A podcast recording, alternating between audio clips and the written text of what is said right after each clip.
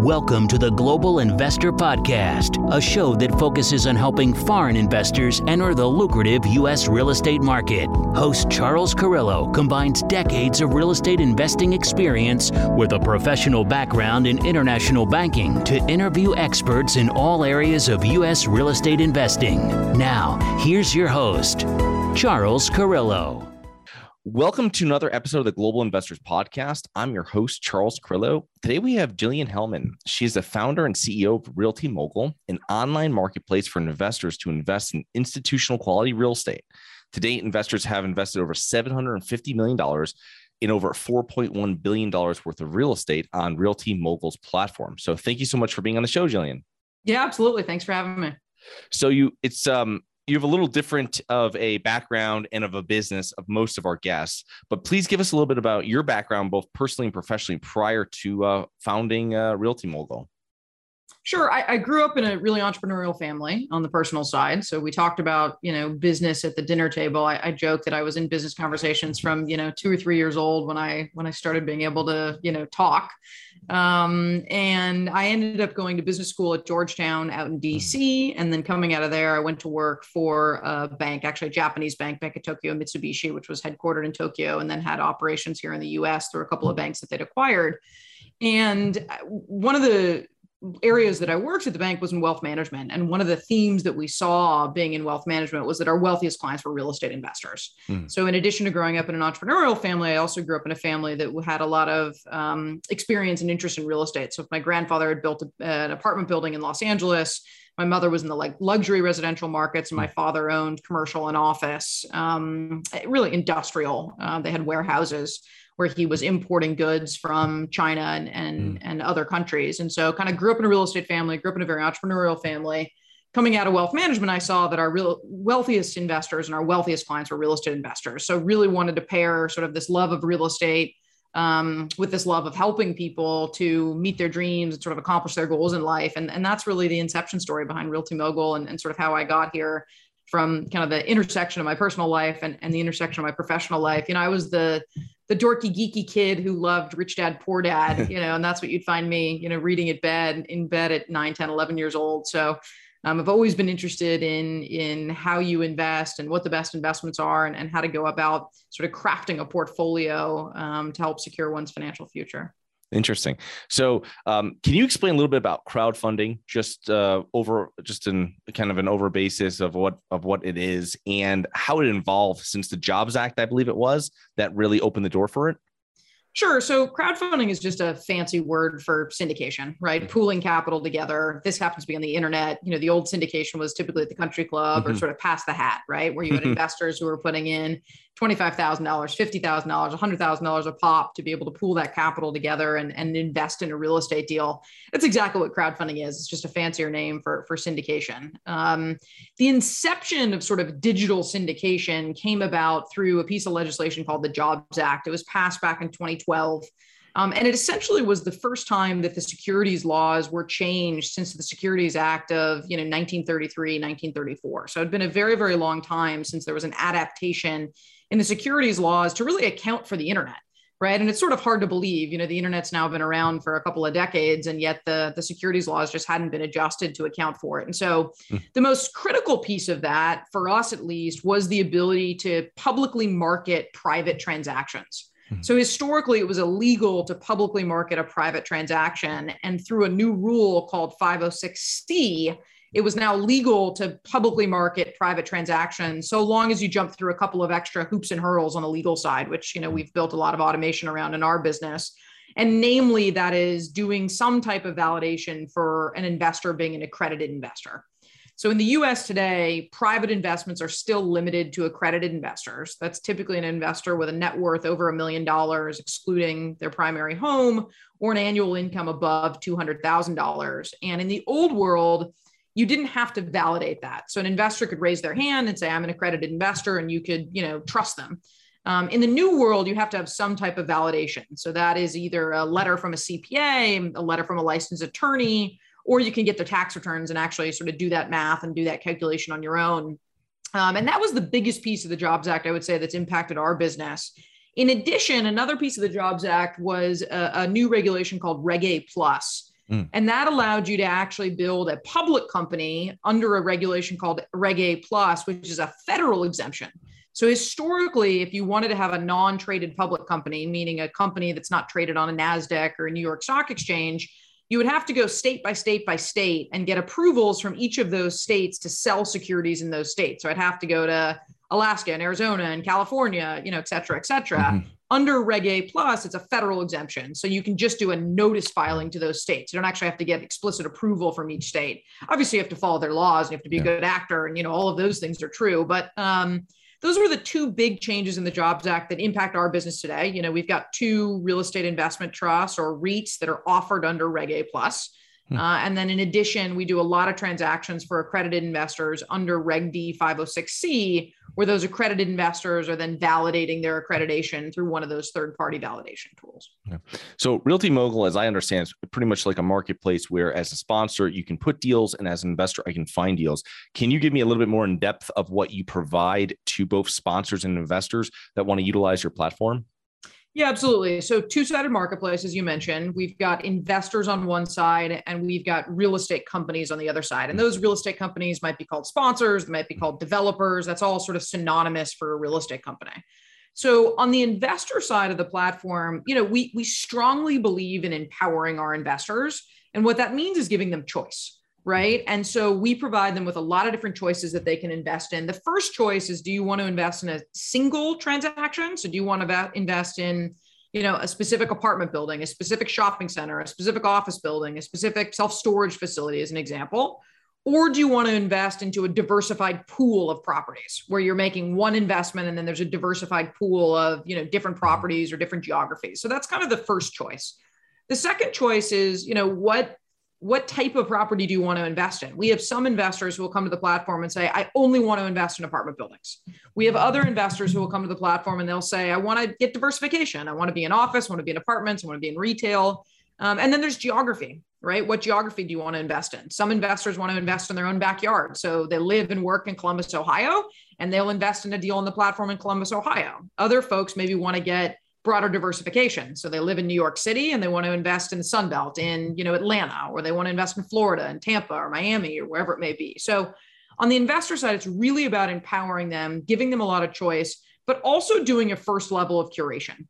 So we will do each investment on the Realty Mogul platform meets our minimum due diligence standards and our minimum requirements because we don't want investors to be seeing the entire universe of real estate transactions, good, bad, or ugly.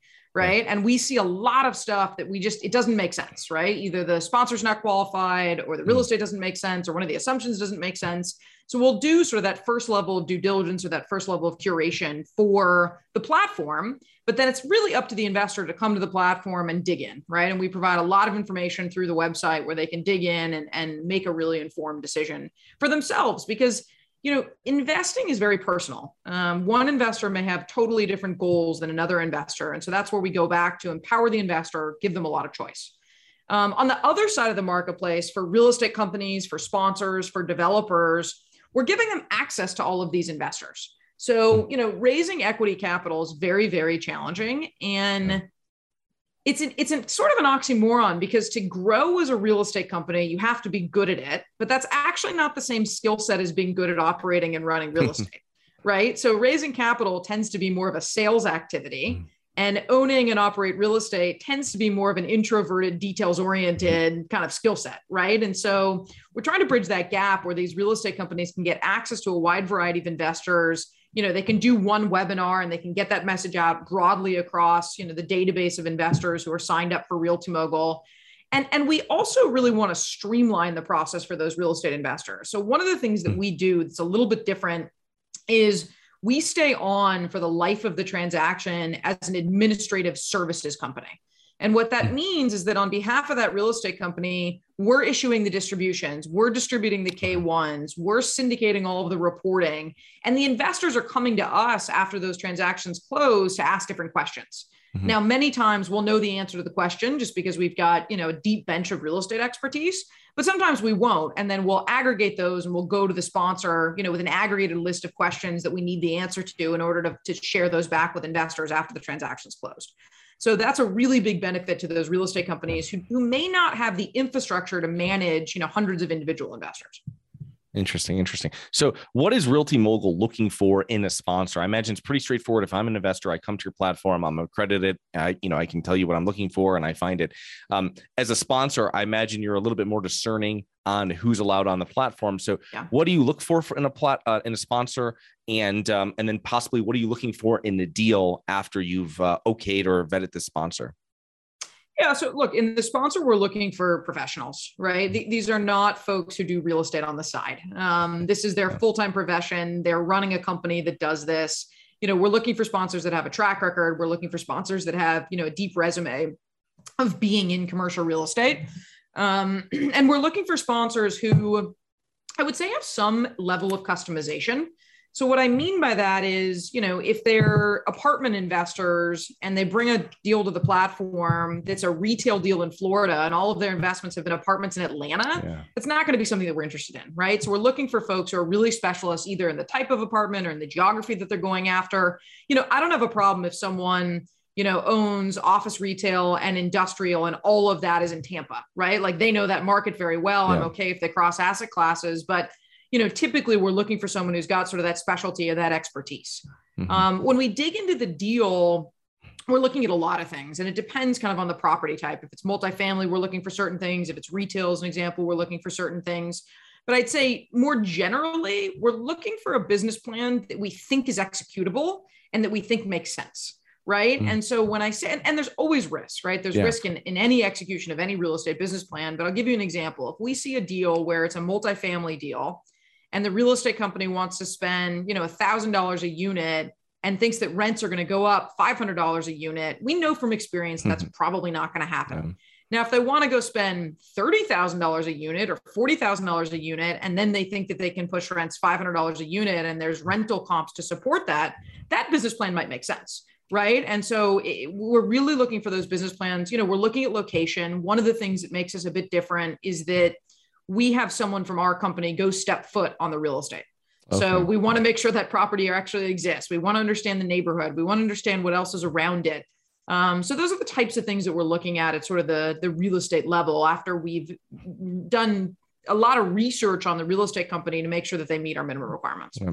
Um, for a sponsor, say that are aspiring and they want to have get future projects onto Realty Mogul, you've gone through a lot of it, specialize in what you're doing, you know, um, go full cycle, I imagine, on certain deals so they can show it to you. Is there anything else that you would suggest to aspiring syndicators to that want to get put on Realty Mogul or other crowdfunding platforms that would help them to uh, to uh, be allowed to do that?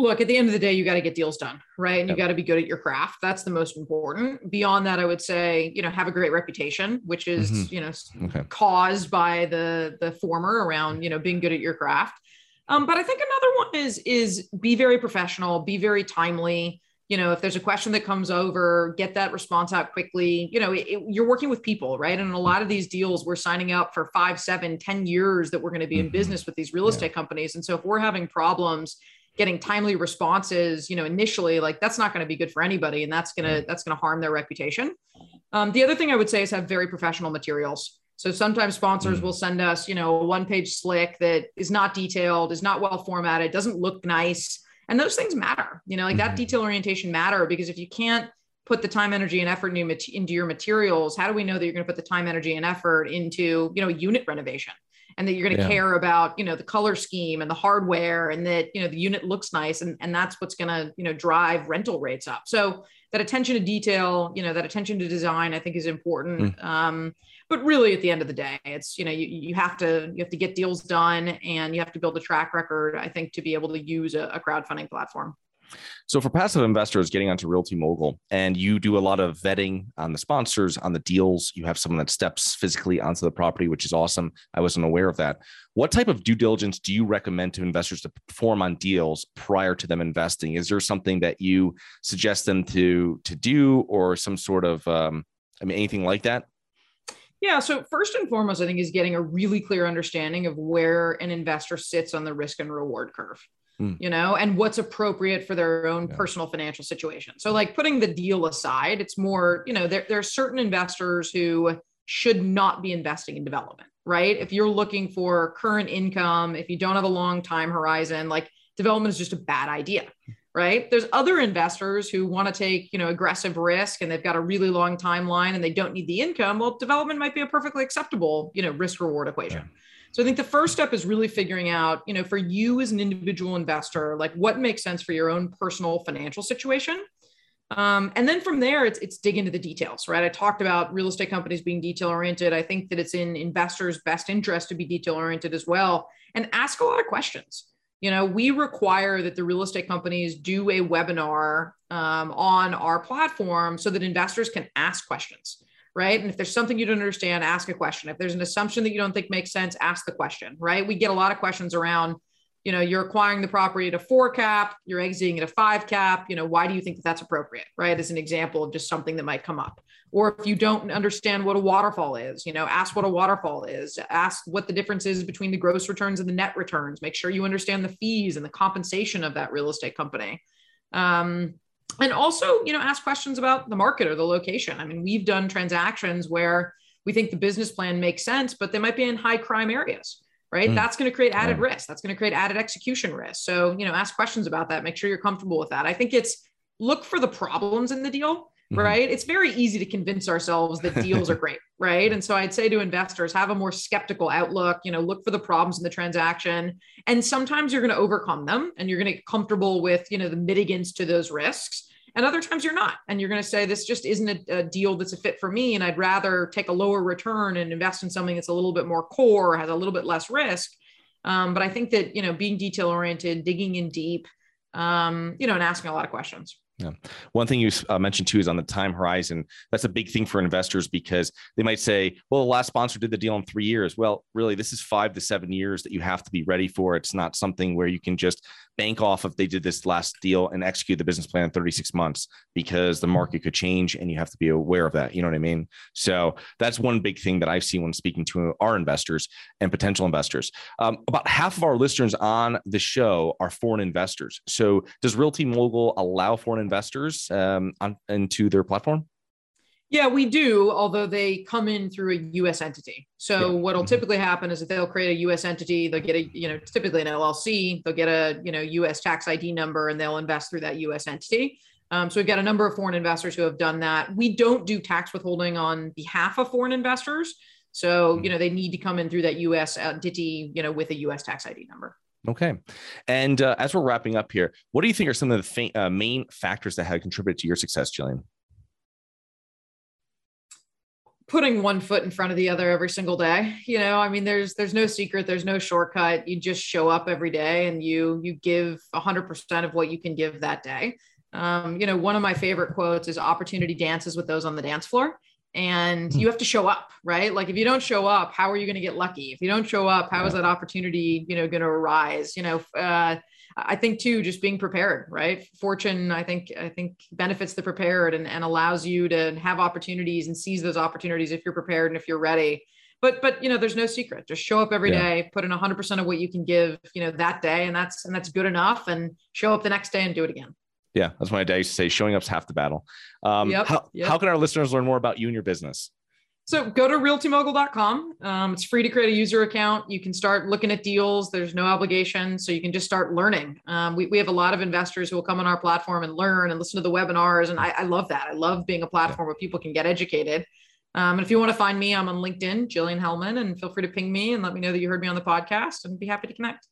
Awesome. Well, thank you so much for coming on and uh, looking forward to uh, connecting with you in the near future.